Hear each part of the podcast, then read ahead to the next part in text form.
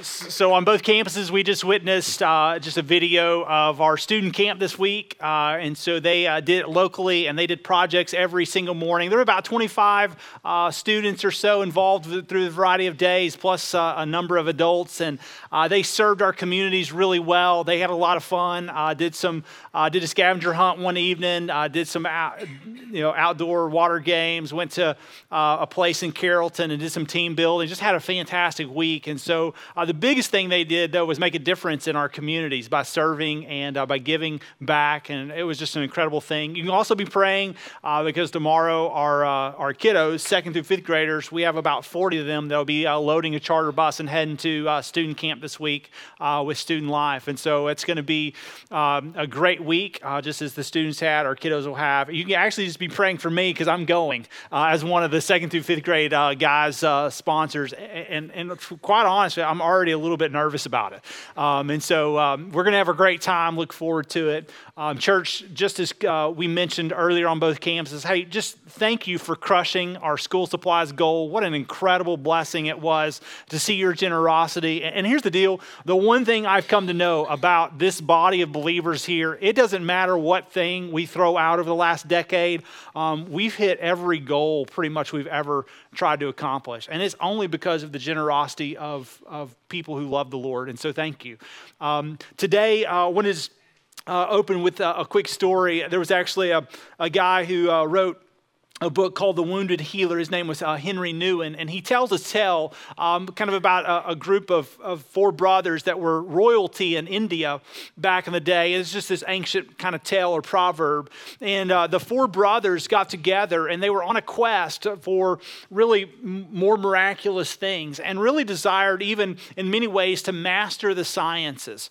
And so the, the brothers said, Hey, we're going to go on a unique journey, all four of us. We're going to go our separate ways and, and we're going to begin to learn learn how to master the art of science. And uh, a handful of years go by, and the brothers eventually come back and they begin to, to reveal to one another what they had learned. And brother number one just says, Hey, listen, I have discovered that I could take the bone of any particular species and I could take that bone and I could put flesh on it. Brother number two said, Well, that's incredible because if, if there's flesh on a, a, bone, I've discovered that through the art of sciences, I could put skin and hair on flesh and bone. Brother number three says, Well, it's crazy because I've been learning, and if I have a bone with, with flesh and with skin and hair, I could actually give it legs and I could give it all that it needs. And brother number four says, Well, I've been away, I've mastered that I can give life to any animal that has bone and, and flesh and skin and hair and legs. And so they decided, well, let's go on a quest and see if, uh, if all four of us doing what we know to do can create something out of nothingness. And so they go into the jungle and they find a, a, a large bone and they begin to to do exactly what they said. Brother number one actually puts flesh on the bone. Uh, brother number two puts skin and hair on the bone. Brother number three actually gives it its, its legs and its head and its, all of its meaning purpose. And brother number four breathes life into this object. And all of a sudden, you have this ferocious lion, and he waves his mane, and then he snatches all four brothers and eats them in the jungle. And then he just kind of casually meanders on along the way.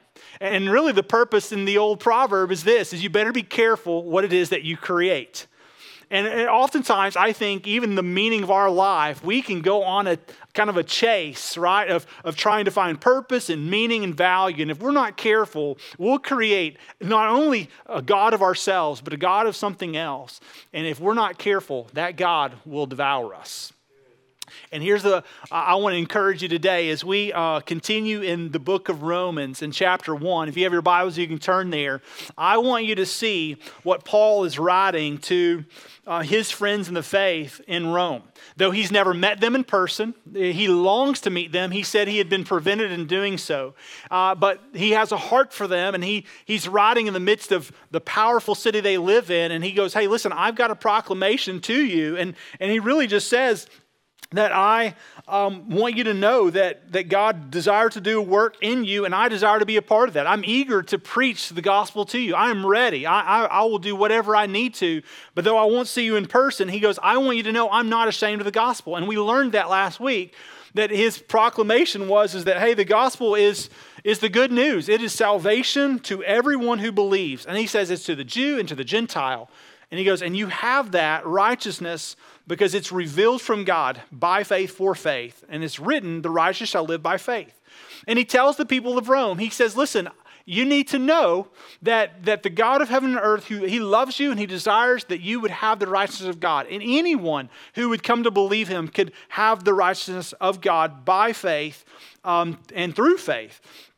But what's interesting is, is last week we looked at uh, the idea of revealing, and it's just a word of uh, apocalypto, which literally means to uncover or to unveil or to make known. And he goes, The salvation of God is being made known. This mystery is now made know, known. But look at what happens in Romans chapter 1, verse 18. He says there is something else that God is revealing. In verse 18, he says, It is the wrath of God. So you see the love and the mercy and the goodness of God. And Paul says, and God longs to make that known, but he says in verse 18, the wrath of God is revealed from heaven against all ungodliness and unrighteousness of men who by their unrighteousness suppress the truth. So, what he says is, he goes, Yes, people can come to know Christ, and God can make himself known and reveal himself and his, his attributes and his kindness, and you can see his mercy and his generosity, and you can experience his salvation. But at the same time, he says there is a whole other subset of truth that you need to be aware of, and that is that the wrath of God also is in play. Now, you can look at God in many different ways, and you can say, Well, I, I don't understand why God allows certain things to happen. And in His justice, He allows things, and He is perfectly right and just in doing so. And we would say, Well, he, can, can He, and in His divinity, uh, continue to live in a way that is both loving and just? And the answer is yes. And the way he does that is by salvation, he gives love and mercy and kindness, but also because of the legal demands of God that have to be met uh, on behalf of sin, he is also revealing the wrath of God. And, and who is it to? It's to those that are unrighteous and also suppress the truth. Now, when you think about suppressing the truth, really the idea of that in the Greek is is to hold down. Uh, you ever been swimming uh, in the summertime and you're sitting on a pool noodle? Anybody ever done that? And you're holding down the pool noodle, and then you'll take like a little beach ball and you'll push it all the way down, or you'll sit on that beach ball, or uh, maybe you've even taken a, like a, a raft or whatever, and you've sat on it, pushed it all the way down. What happens when you let go of the hold? It shoots up out of the water, right? And so it could be the beach ball or the pool noodle or the raft. The idea of that, of suppressing the truth, is to hold it back, it's to hold it down. And so it's the intentionality here that Paul says the wrath of God is being revealed against all ungodliness and the unrighteous of men who by their unrighteousness hold down, hold back the truth. But look what it says in verse 19. For what God, uh, for what can be known about God is plain to them because God has shown to them. Uh, he's shown it to them. For his invisible attributes, namely his eternal power, his divine nature, have been clearly perceived ever since the creation of the world and the things that have been made, so they are without excuse. And here in the next few moments, as we continue on from verse 19 all the way through 32, I want you to see a handful of things. There's going to be about six things here that you're going to see happen as a result of them really, in many ways, suppressing the truth of God because they hold back the truth of God. There are ramifications for that. And what's interesting is Paul says they're without excuse. And you might ask the question well, why are these unrighteous people? Without excuse. And who are these unrighteous people at that? Who is Paul writing to?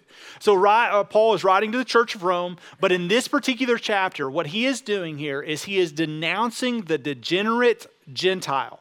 Now, the denouncement is a proclamation against, the degenerate is the immoral, and the person is the Gentile. It is people who are living in the futility of their thinking, and they are without excuse. And here's why because God has made himself known to them in a very plain way. And you might ask, well, how does God make himself known? In verse 20 says it's his invisible attributes. When you see invisible attributes there, if you have your Bible, you could actually just put the character of God or the person of God. Because though we can't see God, we know that he is everywhere. He is all powerful, he is all knowing. He is omnipotent. He is omniscient. Um, he is omnipresent. That means he is all, uh, everywhere at all times. And that is the invisible characteristics, the attributes of the person of God. But how do you see those manifested? You see them in his eternal power and his divine nature.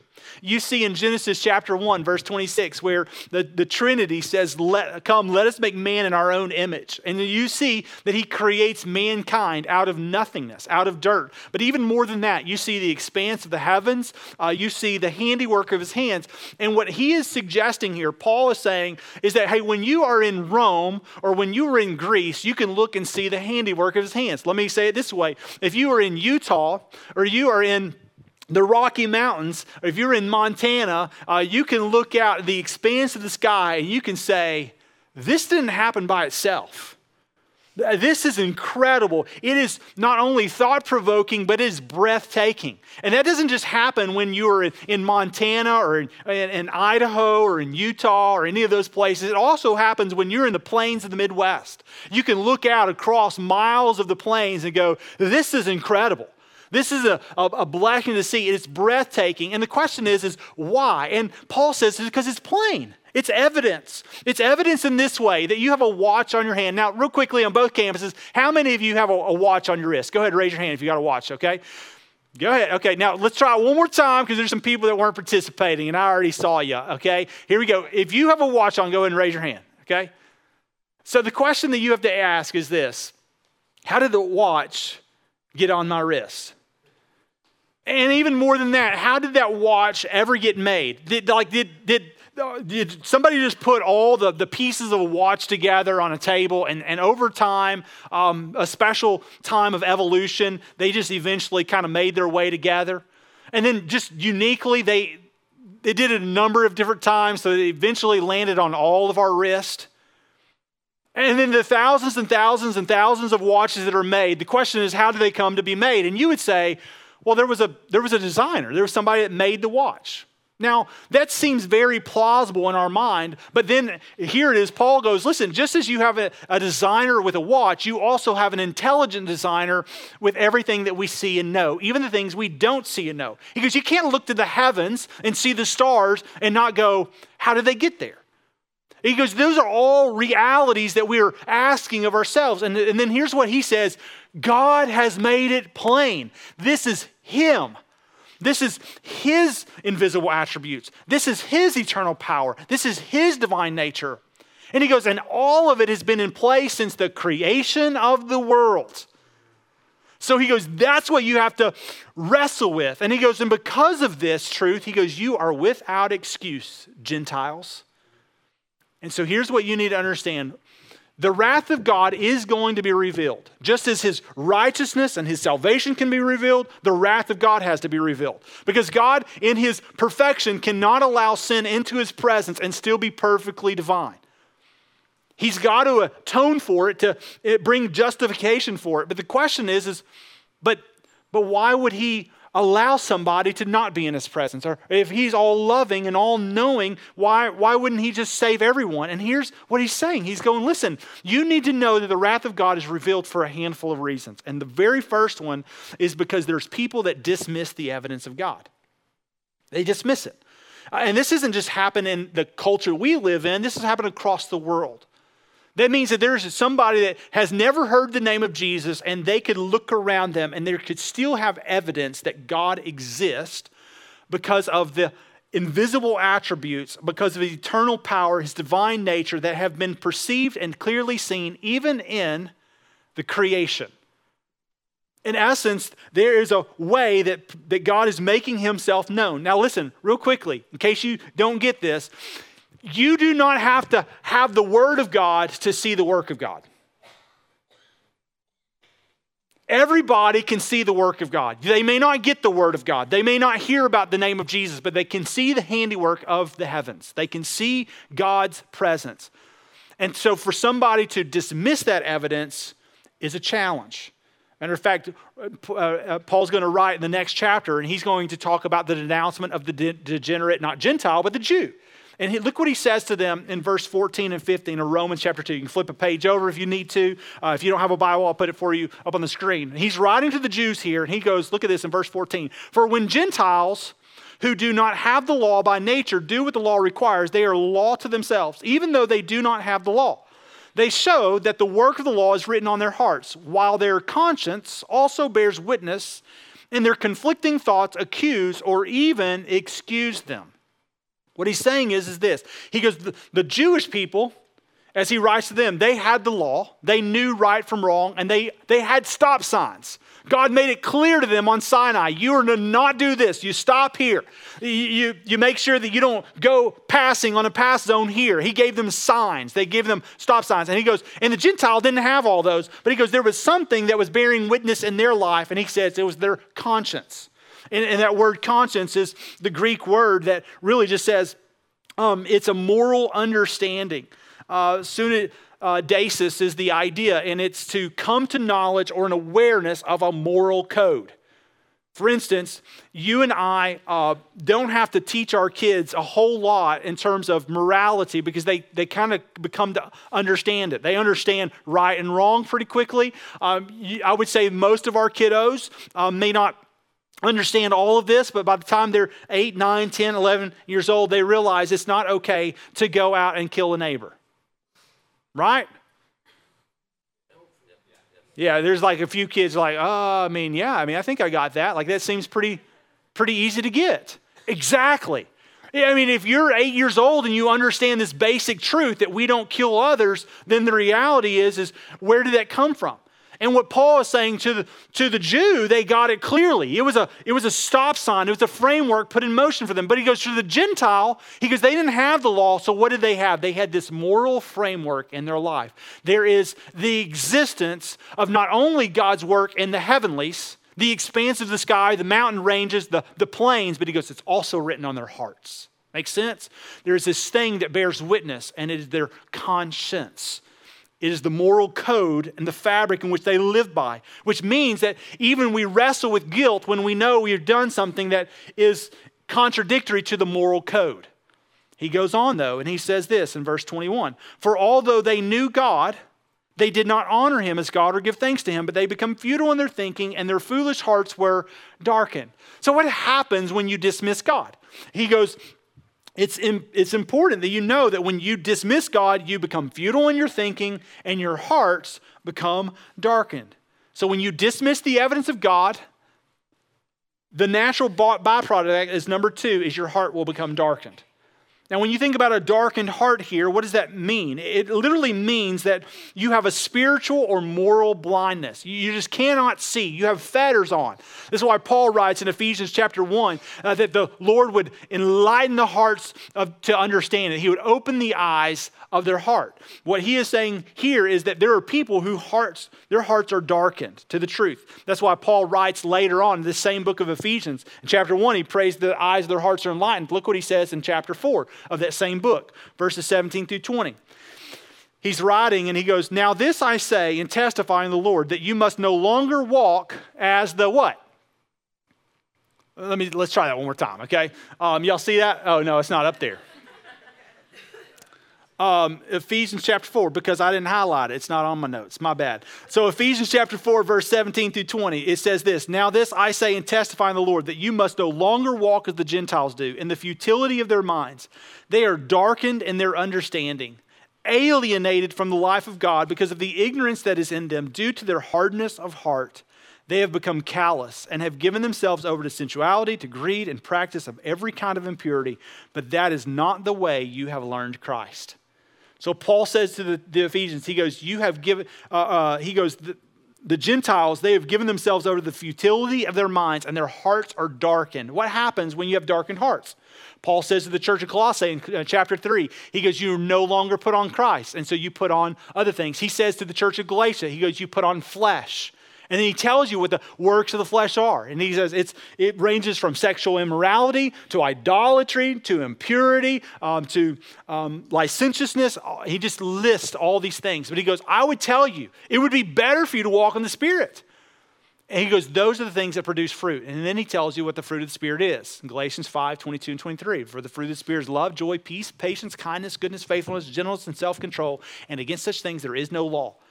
So he goes, when you dismiss God and the evidence of him, your hearts become darkened. And then what happens after that? Look at verse 22 in Romans chapter 1. They claim to be wise. Now, when you claim to be wise, you become a fool. is what he says. And you exchange the glory of the immortal God for images resembling mortal man and birds and animals and creeping things. So here's what happens. When you when you dismiss the evidence of God and your hearts are darkened, here's the natural progression. Listen, you distort God's truth. You distort the truth of God. Now, the question that you need to ask yourself is what does it look like to distort the truth of God? Now, listen, I need you to lean in with me on both cameras. I'm about to show you something really cool here.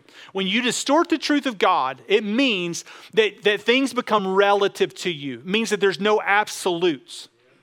Now, when there's no absolute truth, it means that you make up truth as you go, and you get to define things that you want according to your own life. And we can do that about a myriad of things. We can do it with laws, we can do it with sectors of our life, we can do it about relationships.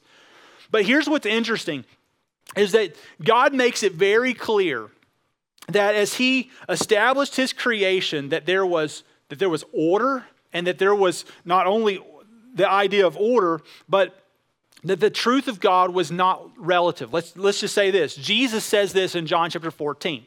He says, I am the way, the truth, and the life. No one comes to the Father except by, except by me or through me. Now, Jesus says that, and as a Bible believer and also a follower of Jesus, I would say that's absolute truth. That the only way to have a relationship with God is through Jesus Christ, the God man, the one who willingly gave himself on a cross, his righteousness given to sinners, and sinners' inherent sin put on Christ, the God man. That's how salvation occurs there's this thing called relativism, which would say, well, you agree, you say what you want to say, and I'll say what I want to say. And, like, for instance, Oprah would say, there's a million different paths to heaven. And for us, that we would say, no, the scriptures are absolute truth, we would say, that's how salvation happens. For many of our friends in the culture that we live in, and indeed the culture that Rome was living in, there were many different paths to God. And it was about the God that you worshiped, and it was about the God you received, and it was about what you did for him. But for us, we would say, no, that, that's not absolute truth. Absolute truth comes from God's word, and it comes from who He is, which then defines everything. And the question is, is how did absolute truth get established? Like, where did it even come from? Well, we would say it came from God, but it also came in the creation order. So let's just remind ourselves what God created. God created everything that we see and know, even the things we don't see and know. Colossians chapter 1, 15 and following through 20. And we know that Jesus was the creator. The Word made flesh is the one who created all things we see and know, right? And we know that God took uh, out of nothing and he made something. And there was light on the first day. And then we know that he created the expanse of the, the sky. We know the Spirit hovered over the water. We know that he created living things, things that slither along, along the ground, and as well, as well as mammals. We know that he created the sun, the moon, and the stars. He did all these things. We also know that on the sixth day, he created mankind in his own image. Now, what's interesting about mankind is he says about mankind, you are different than the rest of the creation. And because you're different, you're going to be the vice regent of God. That means you are not only the handiwork of God, not only you fearfully and wonderfully made, Psalm 139, 13 and 14, but he goes, even more than that, you are the commander in chief. You come as you want to come. You multiply, you fill the earth, you rule over it, you subdue it. You name all the animals. You are the vice regent of God. So you have God and you have mankind living in relationship to Him, and we are to rule over it, to multiply, to subdue it, all of it. And then what do you have after that? Uh, you have the expansion of all you can see and know, and there are the heavenlies, and there are the beautiful things that Adam and Eve must have enjoyed in the Garden of Eden. And then what did they do? They, they ruled over creation. And so here's the order you had God, you had man, you had everything you could see and know, and the things you couldn't see and know. You had the heavenlies, and then you had mammals and reptiles and birds and fish and all those things, right? And then what happens though is this when you give yourself over to a lie and you distort the truth, you know what happens? You confuse the order. And you know what happens when you confuse order? You have chaos. But let me just show you, namely, how we have confuted, confused and distorted it. I'm going to go back and I'm going to show it to you real quickly in verse uh, 22 and 23. I want you to see it one more time. We'll put it for you up on the screen. Claiming to be wise, they became fool, and they ex- fools, and they exchanged the glory of immortal God for images resembling mortal man and birds and animals and creeping things. They flipped it. They flipped it. So when I say flipped it, what does that mean? It means that animals that were meant to be ruled over and subdued are now kind of the first priority. And we see that, don't we? We see how animals can oftentimes rule aspects of our lives. And then from there, what is it? It's the creation. And it's the cosmos. And it's things like even believers in Christ reading horoscopes and hoping that somehow or another we're going to find our purpose in life through the stars. That if everything aligns in the creation and the expanse of the skies, and hey, that's going to be our destiny. And so if it's not animals and it's not the stars, then guess what? Where do we find our hope? We find it in mankind. We find it in relationships and purpose. And you know where, where God is in all of this? He's at the bottom. We've flipped the order.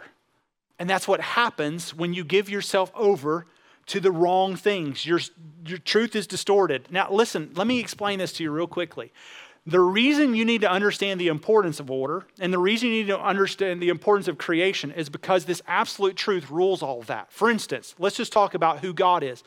God is a triune God Father, Son, and what? Holy Spirit. Three in one. Majestic, powerful, yet one.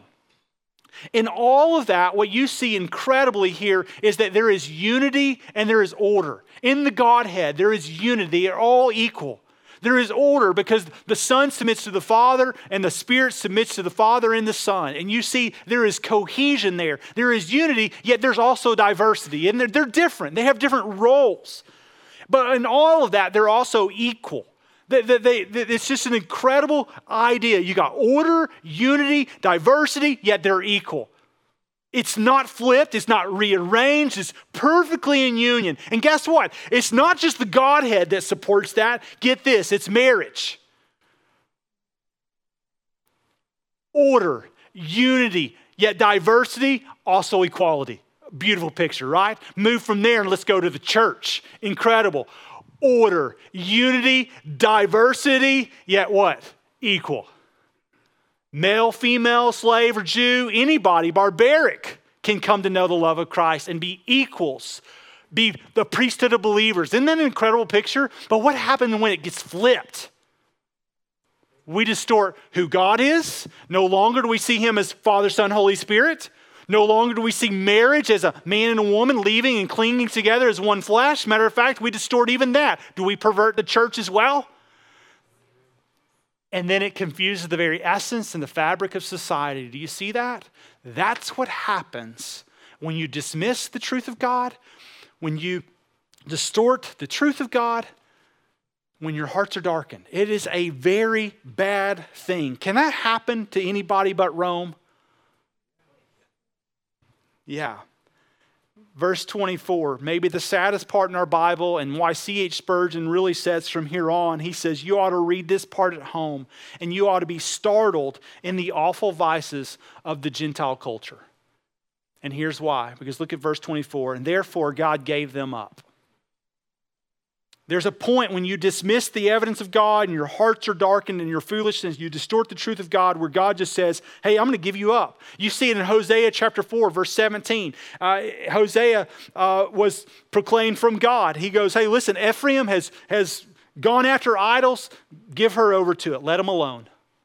And that's what God will do with the culture. He goes, He gave them up to the lust of their hearts, to impurity, to the dishonoring of their bodies among themselves. And when God gives people over to this, there is pain, there's poverty, there is the expression of sexuality, marriages are defiled, marriages are devalued, family unit is, is destroyed. We get to the place where even um, there are conveniences that we go after, and therefore we'll remove inconveniences, and we lead to places like abortion. It's a very, very sad path when the distorted truth is given over to. And that's what God says will happen. That's what Paul is telling them. And what happens? Well, they gave themselves over to the lust of their hearts, to that impurity. And so here's what happens defilement rules their life. They, they don't care what they do, they do anything that makes them feel good or what they seem to be right. And listen, the reason that, that this is, in some ways, the idea of the degenerate is because the only thing that restrains a man is the Holy Spirit. That's why we need a new nature. So you're either degenerate, you're immoral, or you're regenerate. You've been regenerated and you have a new life in Christ, and it is the Spirit of God that restrains us. How is it that we know truth? How is it that we protect marriage? How is it that we see the value of life? How is it that we, we continue to live in a culture and we are not of, uh, we're in the world, but we're not of the world? How is it that Paul would encourage the church of Philippi in chapter 2 to live like stars in the universe? How is that? By the Spirit of God. And so you see this group of Gentiles are defiled and they're, they're ruled by lives that um, are depraved. Verse 25 goes on, though, and says, And it's because they exchanged the truth about God for a lie. And they worshiped and served the creature, uh, the creature rather than the creator who is blessed forever. Amen. Do you see it? The flip. He goes, This is why it happened. But where did it start? He says, A lie. Now, if you have your Bible, you can circle the word lie there, and then you can just write beside it a definite article, is what that means. A definite article is just to suggest this was not merely a lie, but it was the lie. The definite article would suggest that this is the lie that happened in Genesis chapter 3. What was the lie in Genesis chapter 3, verse 5? Hey, why are you going to listen to him? You know he's trying to suppress you, he's trying to keep something from you. What was it? Genesis 3 5. You know he doesn't want to be, he didn't want you to be your own God. You know he's trying to keep you from something good. He's trying to rip you off. That was the lie. And so, what happens when we exchange the truth about God for a lie? It's a problem. And he goes, and don't, don't get sucked into that. And what happens here is the same thing that happened in Genesis chapter 3. They were deceived. So the fifth thing is what happens is, is their hearts aren't, aren't only darkened and, and truth distorted, but defilement rules their lives and they're deceived. And when they're deceived, that it means they're willing to exalt something that is less than, than that should be exalted. And that's what they're willing to do. That's what Gentiles are willing to do in this case. And so that's the crazy thing is, is that this reason, verse 26, that God gave them up to dishonorable passions. He gave them up to it. This is the, this is the second time that you see that idea and, and he's going to continue that idea. And what's interesting is he gives them to dishonorable passions and in this particular point, what you see from 26 all the way through 32, you see the denouncement of the degenerate, which is why I named it this. But I want you to see, really starting in verse 26 and 27, 28, 29, 31, and 32, I want you to see the four things that God gives them over to, to the the degenerate, what he denounces them. And here's what you see. In verse 26b, the latter part, you, if you want, you can circle it, write a little thing next to it. It's going to be a, another D word. He gives them over to degradation. 27, he's going to give them over to debased minds. In 28, um, he's going to give them over to depravity, sinfulness.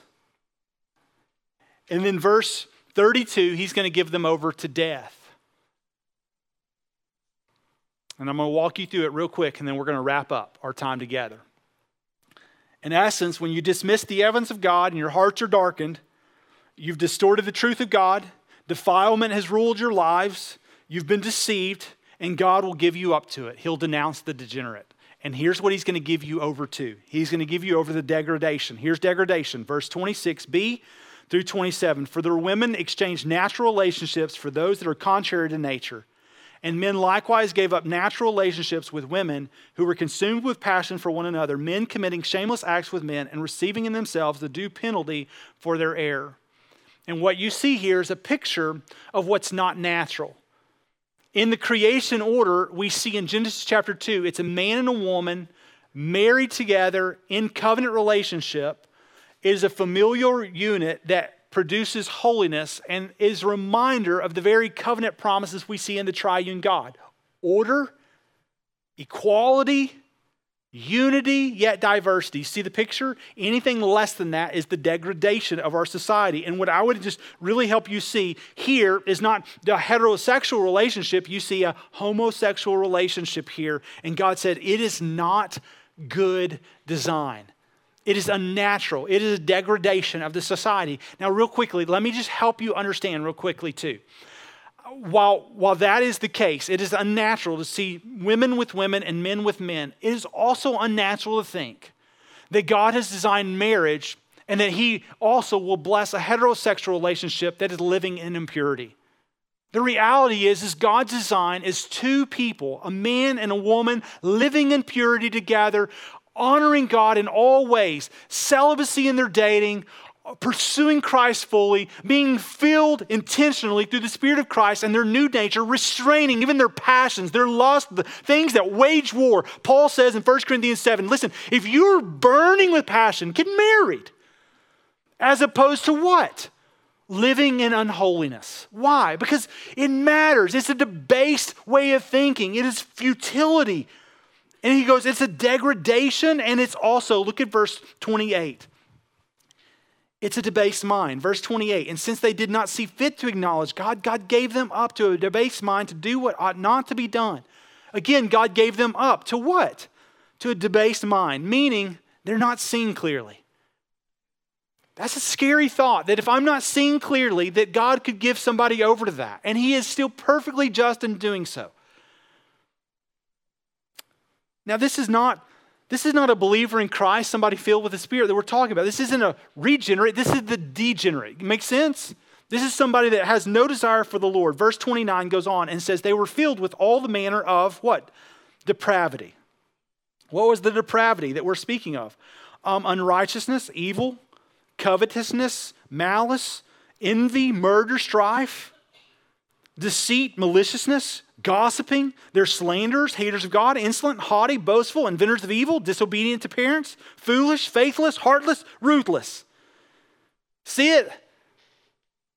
All things that are contrary to walking in a new relationship with Jesus Christ. He goes, and God will give you over to that depravity. And where does it lead? Verse 32 tells, tells us, though they know God's righteous decree that those who practice such things deserve to die, they not only do them, but give approval to those who practice them. Meaning they know it leads to death, they know it's not fruitful. And when we're talking about death, we're talking about experiential in the sense of um, even the results of our sinful decisions, which means consequences. But it's not just that, but it's also meaning out of fellowship with God. Just as Adam and Eve were removed from the presence of God, our sin creates a chasm between us and God. And then, moreover, it means eternity apart from a God who loves you. Now, here's the point in all of this the point is not to walk out of here and go, hey, man, aren't we condemning all sinners? That's not the point. What we are helping you understand, and I pray that you hear more than anything, is that the wrath of God is going to be revealed against anybody who doesn't understand the grace and the goodness and the salvation of God in which He wants to reveal to us. But we can't namely say that we love God and then choose both. The reality is, as we see clearly in Matthew chapter 7, those who know God will bear much fruit. And we also know that there, there is a narrow way that leads to life, and few will find it.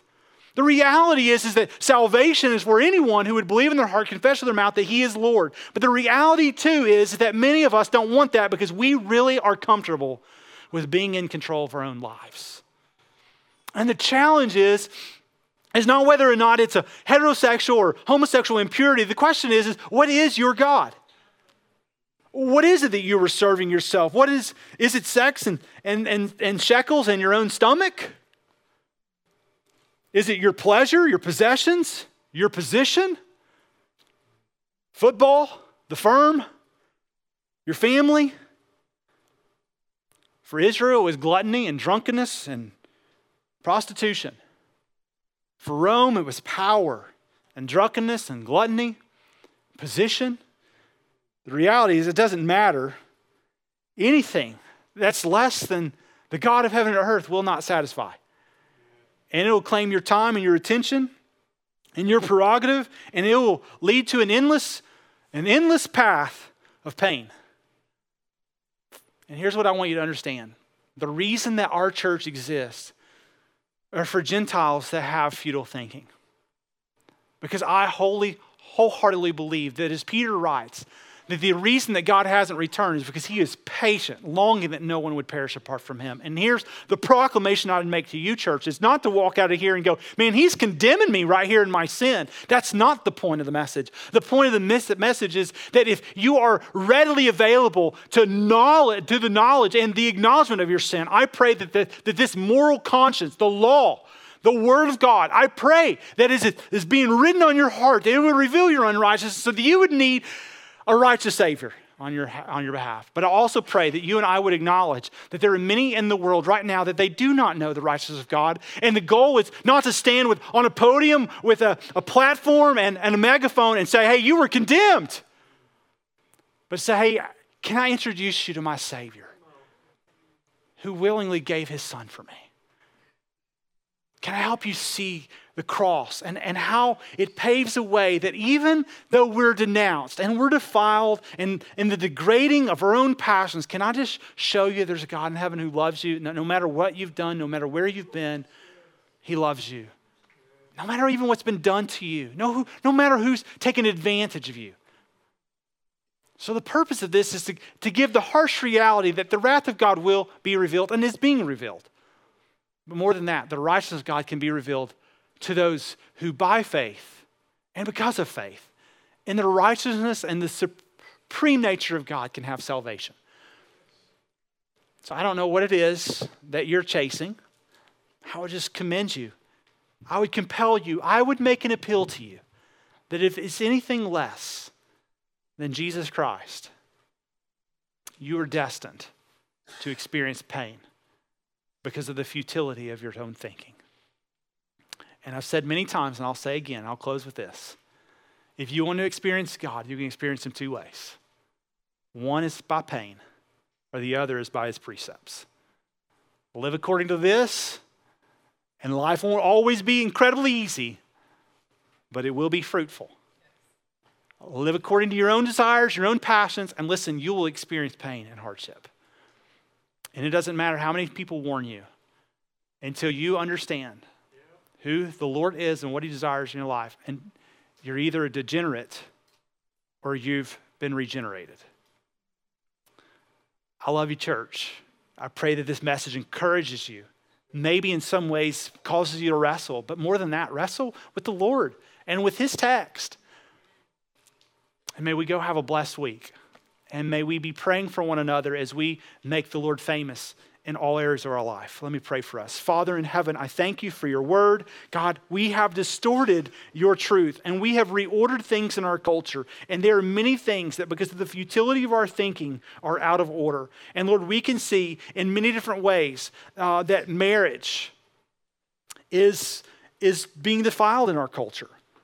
Lord, we can see that the familial unit is being destroyed, the very fabric of our society, about where truth comes from, about where doctrine originates. Lord, it's being destroyed. Um, and Lord, we just pray, God, that you would bring healing and restoration to, um, to individuals and ultimately to our land. But we know that, that, God, that only happens when a remnant, a scarlet thread runs through our lives that brings us back to the cross. Father, may we look to your Son high and lifted up, and may we know that that's where hope and peace and joy come from. And Lord, may we um, see that you are the one who gives the truth. And I pray we would walk in that truth. Father, we love you, and we thank you for your holiness, for your goodness, for the salvation which you give to those who believe in you. And Lord, for those of us in this room, namely a bunch of Gentiles, um, Lord, I pray we would see how we're condemned apart from your Son. Lord, would you speak to our hearts and would you renew our minds and would you help us to live for you? May all glory and praise and honor be to you. In Jesus' name we pray. Amen.